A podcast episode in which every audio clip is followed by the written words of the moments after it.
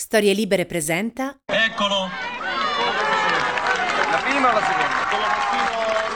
Con. Buonasera. Ma eh, stranamente durante questa serata ho avuto dei momenti di ottimismo, ma devo dire purtroppo avendo ascoltato gli ultimi due interventi, che anche questa serata è stata inutile. Il problema del centro-sinistra è per vincere bisogna saltare due, tre o quattro generazioni. Però dico che negli ultimi due interventi di Fassino e Rutelli, che scarso rispetto per le opinioni delle elettrici e degli elettori. Nei precedenti interventi si chiedeva un minimo di autocritica rispetto alle scelte di questi ultimi anni, rispetto alla timidezza, rispetto alla moderazione, rispetto al non saper più parlare alla testa, all'anima e al cuore delle persone. Mentre invece la burocrazia che sta alle mie spalle non ha capito nulla di questa serata. Noi, mi dispiace dirlo, ma con questo tipo di dirigenti non vinceremo mai. Mi dispiace molto, perché io continuerò a votare per l'Ulivo e... Eh, scusa un momento, scusa, scusa un momento e Fassino, Rutelli e altre persone hanno ricordato l'enorme maggioranza che questo centrodestra tutto italiano, barbaro, ha. Ma questa enorme maggioranza, non dico la vittoria, ma questa enorme maggioranza gliel'ha data l'Ulivo, facendo l'altro anno una campagna elettorale timidissima, non cercando l'unità, è il loro mestiere, io non riesco a parlare con rifondazione comunista, non ci riesco, è più forte di me, ma il loro mestiere è fare politica, è cercare di presentarsi insieme a Di Pietro, insieme a rifondazione comunista, insieme ad altri partiti. Insomma, facciamo che questa serata non sia stata proprio inutile.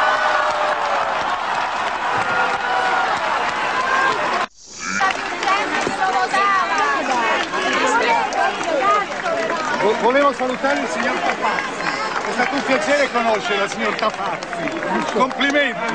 Tafazzi, è quello che si martella le palle da solo. No, ma così li perdiamo ancora. Buongiorno e bentrovati in questo nuovo appuntamento di Quarto Potere, la rassegna stampa di storie libere, giovedì 29 settembre 2022. Come sempre in voce Massimiliano Coccia e come sempre andremo a scoprire cosa ci riservano i quotidiani che troverete questa mattina in edicola.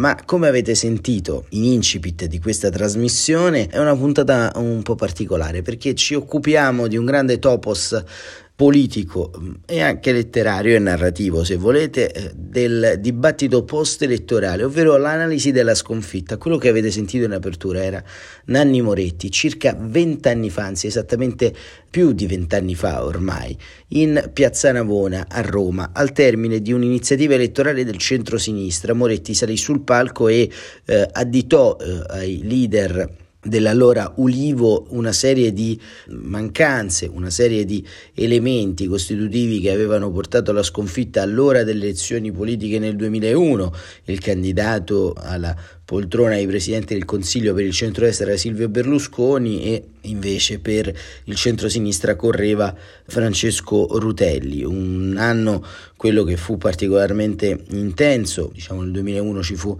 il G8 di Genova, le, le Twin Towers, insomma una diciamo eh, circolarità storica che ricorda anche un po' quella che stiamo vivendo rispetto alle grandi tensioni. Ed ecco, anche lì fondamentalmente, come avete potuto ascoltare, ci fu un eh, grande afflato degli intellettuali, di coloro di, che dibattono all'interno del eh, mondo della politica per comprendere quali erano le ragioni della sconfitta. Oggi, vent'anni dopo, siamo un po' punto e da capo, direi, perché c'è, dopo appunto il 19% preso dal Partito Democratico, dopo una larghissima fetta appunto di persone che eh, hanno scelto la coalizione di centrodestra, c'è questo dibattito che, che, invade un po' i social network, le pagine dei giornali, eh, un dibattito che però in qualche modo sbaglia sempre diciamo un po' il punto di approdo. C'è sempre un dibattito su cosa dovrebbe fare la sinistra, su dove dovrebbe andare la sinistra e mentre le prime pagine di oggi sono invase fondamentalmente dal duello tra eh, Matteo Salvini e Giorgia Meloni sulla composizione del governo, titola così appunto anche il eh, Corriere della Sera e la Repubblica e la stampa e, e tuttavia la, la, tensione interna al centrosinistra appare quella più che altro di comprendere le eh, radici di una debacle eh, storica e ad esempio oggi sulla stampa vi è un articolo di Fabrizio Barca e Andrea Morniroli che fanno parte del forum Diseguaglianze e Diversità. Il titolo è Se la sinistra non sa ascoltare il paese. Il centrodestra, scrivono, riparte con risultati simili al 94, circa il 59% dei parlamentari alla Camera con il 43,9% dei voti, anziché il 46,4% e ora in maggioranza anche al Senato, ma con tre grandi differenze rispetto ad allora.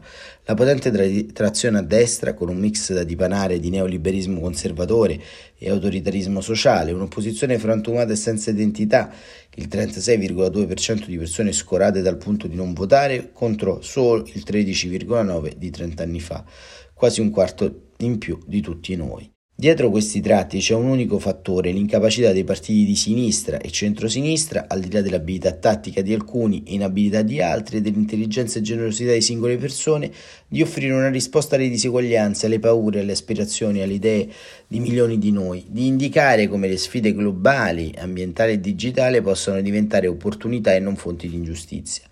Il più grande di quei partiti, il Partito Democratico, è la quintessenza, ecco, l'abbandono di visioni del futuro, del ruolo principe della politica, nascondendosi assai spesso in una tecnica presentata come dogma indiscutibile, tipo parametri di Maastricht, prima intoccabili anche spendendo bene, poi violabili anche spendendo male. La rinuncia a un ruolo autonomo sul fronte europeo e internazionale, avvalorando l'idea che non esista alternativa, neppure quando Pfizer ti vende a 16 euro una dose di vaccino che le costa diciamo 2 euro. E poi, come abbiamo scritto con il forum di Seguaglianza e Diversità, eh, commentando l'esito elettorale, l'assenza di ascolto e dialogo con la vivacità del paese, con la capacità e il coraggio di visione, le pratiche, il metodo, le proposte di migliaia di esperienze del paese, di campi di servizio fondamentali, della cura della persona, dell'ecosistema, dell'organizzazione e dignità del lavoro, dell'estero imprenditoriale, dell'uso giusto del digitale, della tutela dei diritti civili e della lotta a ogni forma di discriminazione e razzismo. Questo vuoto di politica e di democrazia da tempo ha prodotto, come tutto, in tutto l'Occidente, l'emergere di movimenti e modi diversi alla ricerca di soluzioni per ridare potere al popolo.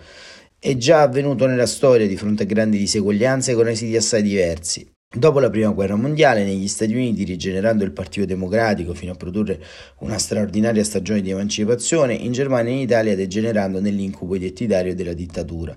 Da noi, scrivono Barca e Morniroli, eh, negli ultimi dieci anni ha preso strade altalenanti, il cantiere vivo del Movimento 5 Stelle fatto di esperimenti democratici, fughe cesariste, di dialogo con il malessere e chiusura nel palazzo, il tentativo azzardato della Lega di costruire per il popolo un arroccamento identitario duplice, localistico e nazionale.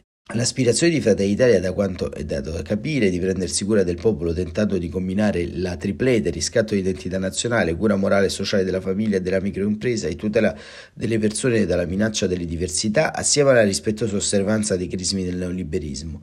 Si noti che il 54,4 la quota di voto complessiva di questi tre partiti nel 2018 e 50,5 è oggi, quando l'aumento clamoroso delle astensioni indica che il risentimento e la rabbia di moltissime persone non sono appagate più neppure da questi tentativi.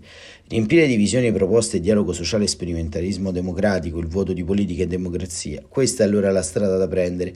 Esiste una forte domanda, abbiamo scritto ancora noi del forum, di un partito di giustizia sociale e ambientale che non c'è, che sia permeabile al fermento sociale del paese, capace non solo di ascoltare i soggetti dell'impegno civico, sociale e imprenditoriale, ma di proporre loro luoghi democratici di condivisione di potere su visioni, contenuti e leadership e ancora capace e coraggioso abbastanza da portare proposte radicali di cambiamento ai tavoli negoziati dell'Europa ed internazionali. Perché il fermento sociale e imprenditoriale non basta certo, senza di esso il paese sarebbe in ginocchio. Infatti è quel terzo in metà del sistema di medie e piccole imprese che rinnova e paga buoni salari a reggere la produttività e l'export del paese. Sono alcune grandi e forti imprese pubbliche ben dirette, in solitudine da ogni indirizzo strategico di governo, che ci danno ancora vantaggio competitivo, e una parte del grande sistema associativo e dell'impresa sociale che assicura tenuta sociale e creativa solidale e via dicendo sono i mattori di uno sviluppo mirato alla giustizia sociale e ambientale con al centro le persone. E chiude questo lungo articolo Barca eh, dicendo alleanze e rapporti con eletti ed eletti che forte di effettiva autonomia si prestino a ridare forza al Parlamento come luogo di costruzione legislativa, sapendo che il compito assai difficile del futuro governo, vista la fase delle molteplici anime, sia quello di, dell'opportunità del confronto, opportunità di scrivere norme giuste e meno sbagliate, non certo niente equivoci di far saltare il governo per costruire pastoni irricevibili. Al lavoro dunque. Allora, questo articolo molto lungo, molto strutturato, molto denso di Fabrizio Barca e Andrea Morniroli ci porta all'interno della genesi di un altro problema, di un altro conflitto e la genesi di questo conflitto sostanzialmente è il ruolo storico che devono assumere le sinistre all'interno della contemporaneità, della complessità e c'è nei giorni scorsi sostanzialmente è stato un grande eh, discutere intorno a questo, diciamo avvicendati anche articoli su Repubblica da parte di Concita De Gregorio. Francesco Piccolo, Concita De Gregorio per esempio ha detto che la sinistra deve ripartire dal cuore, Francesco Piccolo ha affermato invece che la sinistra deve saper sorridere. Poi vi è stata un influencer di cui non ricordo il nome che addirittura ha dato la colpa della sconfitta della sinistra al fatto che votano i vecchi. E poi via via si è continuato un po' questo dibattito, soprattutto preso da un po' da destra, dalla destra del, del centro-sinistra, a dire beh, forse c'è stato troppo femminismo in questi anni, eh, si è badato un po' a battaglie di ritrovia come diritti civili e poi invece sono arrivati altri che hanno detto ma forse c'è stato troppo poco femminismo. Ma sono tutte quante cose sinceramente, eh, come dire, molto superficiali, così come, permettetemi, al di là dei toni e dei punti di caduta è abbastanza superficiale l'analisi che ne fanno Barca e Montiroli in questo articolo che ne abbiamo scritto, perché è vero che il problema può essere un pastrano ideale di contraddizioni, di cose che non si fanno nei luoghi sociali e civili, ma il dato inesplorato che fondamentalmente questo dibattito non sta prendendo in considerazione, ieri come oggi, avete sentito Nanni Moretti in apertura, è il cosiddetto sistema di potere che ormai in termini pratici riproducono solo interessi e cooptazioni. Sono sempre sistemi maschili di potere, ovviamente, che non avendo più un, un intento di cambiamento reale nella società, diventano uffici di collocamento e di fatto rendite di posizione. E così quando l'elettore di centrosinistra si va a confrontare con qualcosa da fare nella prassi, trova davanti a lui una sorta di grandissima fila grandissima fila e impossibilità di proporre, impossibilità di cercare di avere un processo democratico e sociale che arriva fino in fondo.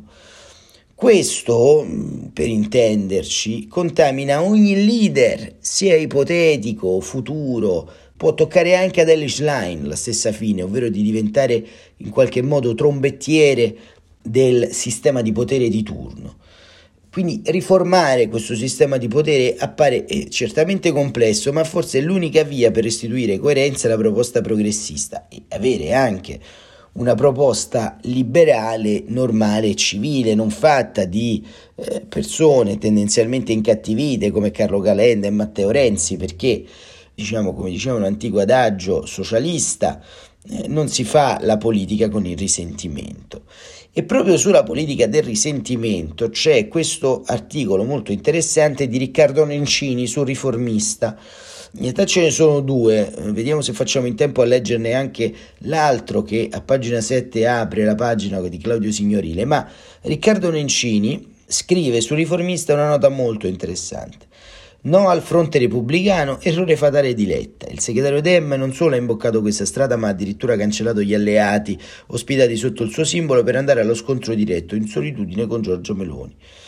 Riccardo Nencini, ricordiamo già senatore del Partito Socialista Italiano, eletto tra le file del Partito Democratico, e non è, sta, è stato ricandidato una candidatura di servizio, anzi scusate, non è stato ricandidato in queste elezioni, al suo posto il segretario del Partito Socialista Italiano Enzo Maraio, ma eh, eh Riccardo Nencini è forse una delle intelligenze più lucide all'interno del panorama dell'elaborazione progressista in questo paese e scrive tutto è cominciato mesi fa, al tempo delle elezioni del Presidente della Repubblica. La corsa di Draghi al Quirinale si ferma in un tunnel, le fibrillazioni pro e antigoverno si moltiplicano con la nascita del nuovo partito di Di Maio, impossibile escludere il via libero di Palazzo Chigi nella decisione del, del, del Ministro degli Esteri matura tra i grini la decisione di mettere fine al governo Draghi. Sperano così di contenere le perdite, di rovesciare i sondaggi che li danno in caduta libera. A destra la strada è spianata al voto per vincere e governare da soli. Aveva ragione Nenni, non si fa politica con il rancore. Sì, perché a sinistra è stato il rancore a tracciare il campo di gioco. Il riavvicinamento tra Letta e Renzi, di cui sono stato testimone, si chiude in un lampo non appena la campagna elettorale si avvicina. Perché? Mi avventuro in una previsione postuma. Se il PD avesse concluso un accordo con Italia Viva, come Renzi chiedeva di fare, Calenda non avrebbe avuto altra scelta che restare dove era. Alcuni collegi dell'Italia centrale e delle aree metropolitane del nord sarebbero stati contesi con ben altra possibilità di vittoria. L'esito degli eletti al Senato sarebbe stato diverso e probabilmente diversa sarebbe stata la maggioranza alla Camera alta. Tant'è i fatti allora. 1. L'Italia si scopre tripolare più o meno come nel 2013 e nel 2018, ma con la differenza sostanziale che oggi c'è una maggioranza chiara del centrodestra in entrambe le Camere. Insomma, si può governare secondo il mandato degli elettori. 2. Fratelli Italia è il partito nell'intera Europa occidentale che cresce di più dal dopoguerra. Partiva dal 4,3 e raggiunge il 26. 3. La sinistra italiana la più debole del continente quando fino agli anni 90 occupava la posizione di testa. 4. La sinistra appena uscita dalle urne si è ulteriormente ristretta alla più piccola dal 1946. 5. Un astensionismo così elevato che ci allontana quanto a partecipazione dalle redazioni democratiche europee, meno che la Svizzera. È di tutta evidenza che nel risultato non è inciso il destino cinico e baro, hanno inciso le scelte sbagliate, sì, non dimentico il tradimento di Calenda, ma ricordo anche la disponibilità di Italia Viva mai raccolta ed una campagna elettorale ondivaga e povera di proposte attrattive. Ondivoga perché con un'alleanza e con un PD così sbilanciato a sinistra si è conclusa con la messa in guardia del pericolo Meloni, tema coltivato a intermittenza e intensificato nell'ultima settimana. Bene, ma se Fratelli d'Italia costruiva un pericolo per la democrazia, allora conveniva mettere in campo un fronte repubblicano. Fin dai giorni successivi alla crisi di governo, Letta non solo non ha imboccato questa strada, ma ha addirittura cancellato gli alleati ospitati sotto il suo simbolo per andare allo scontro diretto in perfetta solitudine con Giorgia Meloni. Un errore fatale. Quel che è peggio, una campagna elettorale povera di proposte. Non riesco a ricordare un solo argomento che abbia catturato l'attenzione degli elettori. Il clima? No. Il salario minimo? No. La lotta alle superbollette? Neanche. Ora che per appunto nel centenario della marcia su Roma un partito con la fiamma nel cuore ha stravinto le elezioni, mi domando che fare. Alla cavalcata liberista degli anni Ottanta dei paesi di cultura anglosassone, la sinistra europea rispose inventandosi la terza via, partorita in Inghilterra da Tony Blair e sposata da Clinton. Pian piano l'idea approdò sulle sponde del Mediterraneo, prima ancora a cavallo negli anni 50, scrive Nencini, e negli anni 60 socialismi e socialdemocrazia europei si spogliarono degli abiti marxisti e si costruirono l'immagine di forza di governo. E governarono. E oggi? Qual è la risposta ad una debacle senza uguali? Non esito a dire la mia, il ritorno alle origini, origini intese come attenzione agli ultimi attraverso politiche di maggiore giustizia sociale, di alfabetizzazione, di, di massa, scuola, formazione, conoscenza, su cui innestare sensibilità per l'ambiente e tutela di radici e identità per fronteggiare una globalizzazione sguaiata, e poi europeismo inteso come costruzione degli Stati Uniti d'Europa per non essere spettatori passivi della sfida tra USA e Cina, che sta ridisegnando i rapporti di forza nel mondo. La prima mossa aspetta al PD, c'è solo da auspicare che alla sconfitta non reagisca con semplici aggiustamenti di maniera, sostituendo il segretario al congresso senza immaginare un altro soggetto politico, senza prevedere un ancoraggio al sociale democrazie europee con proiezioni evidenti in Italia, magari rifugiandosi in un accordo con i 5 Stelle, laddove dovrebbe aprirsi fino al punto da fuoriuscire dal binomio fondativo sinistra di CDS, che da anni mostra la corda. Ex malum bonum, le famiglie europee che si richiamano al socialismo unitario e scrive Nencini, alla liberal democrazia devono dialogare, cooperare, stringere accordi, creare rapidamente osservatori comuni, sia alla Camera che al Senato, per affrontare con lungimiranza la traversata nel deserto, non offrire sponde alla destra radicale che in ottobre salirà alle scale di Palazzo Chigi, una mossa del cavallo per rinnovarsi profondamente. Ecco, vedete anche nell'elaborazione di Riccardo Nencini c'è in qualche modo anche qui il nervo eh, del, di tutto quanto quello che manca all'interno di questo partito e all'interno di questa tradizione eh, politica, la tradizione politica progressista, questo must di continuare diciamo, a discutere e diventa anche uno sport in qualche modo continuamente la cosiddetta analisi della sconfitta, certamente ci porterà a, a qualcosa di diverso, a qualcosa anche di nuovo forse nelle prossime settimane. Ma in fin dei conti, diciamo, quello che possiamo auspicarci è che candidature a parte di Enrico Letta, candidature a parte di Bonaccini, candidature a parte di altri personaggi, alle volte anche in cerca d'autore che con una segreteria si garantiscono poi un pezzo della propria esistenza eh, alle successive elezioni, eh, si possa in qualche modo determinare una scelta differente, una scelta che ritorni veramente a parlare a tutti coloro che non hanno non solo voce, ma in qualche modo sono anche distanti anni luce da, da quei palazzi e da quelle istituzioni. Partito Democratico ovviamente ha avuto un difetto storico nell'arco dei suoi 14 anni di vita, per 10 anni più o meno ha governato diventando un partito del paese, il cosiddetto partito delle istituzioni. Adesso davvero c'è da comprendere che quella responsabilità mostrata in sede di governo durante la pandemia, durante la guerra in Ucraina, per dirne una, evidentemente non basta più. Bisogna tornare in qualche modo ad essere un partito che cerca di eh, scardinare alcuni dogmi e cerca in qualche modo anche di mettere in discussione quella visione semplicistica su alcune questioni e su alcune battaglie. Cioè un lavoro intellettuale da fare, insomma, a sinistra, nel campo progressista, ma soprattutto anche nella cultura italiana, che per una volta dovrebbe uscire anche dai salotti, dalle piccole eh, botteghe e dagli interessi di parte. No, sa cosa stavo pensando? Io stavo pensando una cosa molto triste, cioè che io anche in una società più decente di questa, mi ritroverò sempre con una minoranza di persone, ma non nel senso di quei film dove c'è un uomo e una donna che si odiano, si sbranano su un'isola deserta perché il regista non crede nelle persone. Io credo nelle persone, però non credo nella maggioranza delle persone. Mi sa che mi troverò sempre a mio agio e d'accordo con una minoranza. Vabbè, auguri. E qui.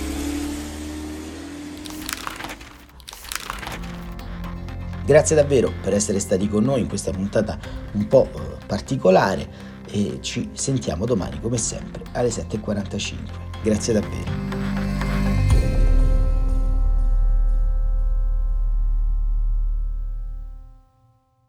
Una produzione storielibere.fm di Gianandrea Cerone e Rossana De Michele. Coordinamento editoriale Guido Guenci.